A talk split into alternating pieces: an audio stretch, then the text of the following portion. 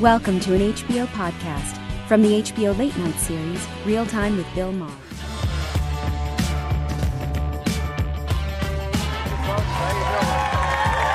Thank you.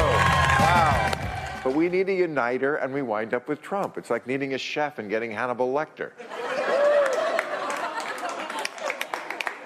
and he thinks they like him. He went to the hospital in Ohio, and he said, We had an amazing day. The love, the respect for the presidency. I wish you could have been there to see it. Yes, people were like, Oh, I wish I could get shot every day of course, the, right after it happened, they made him do a teleprompter address, one of his sniffling, monotone Adderall speeches. he said, Hatred warps the mind and devours the soul. yeah, I know. I've seen your rallies.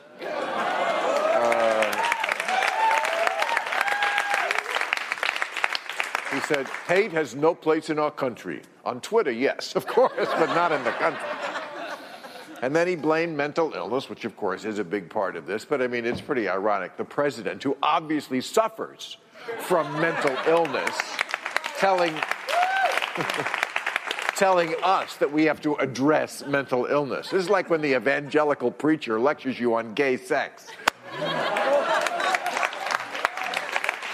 But the guy who shot up El Paso, he was a white nationalist. He said in his manifesto that he wasn't mimicking Trump's words. He said, I have nothing to do with Trump. I'm not like him at all. And then he signed it, the least racist person in the world.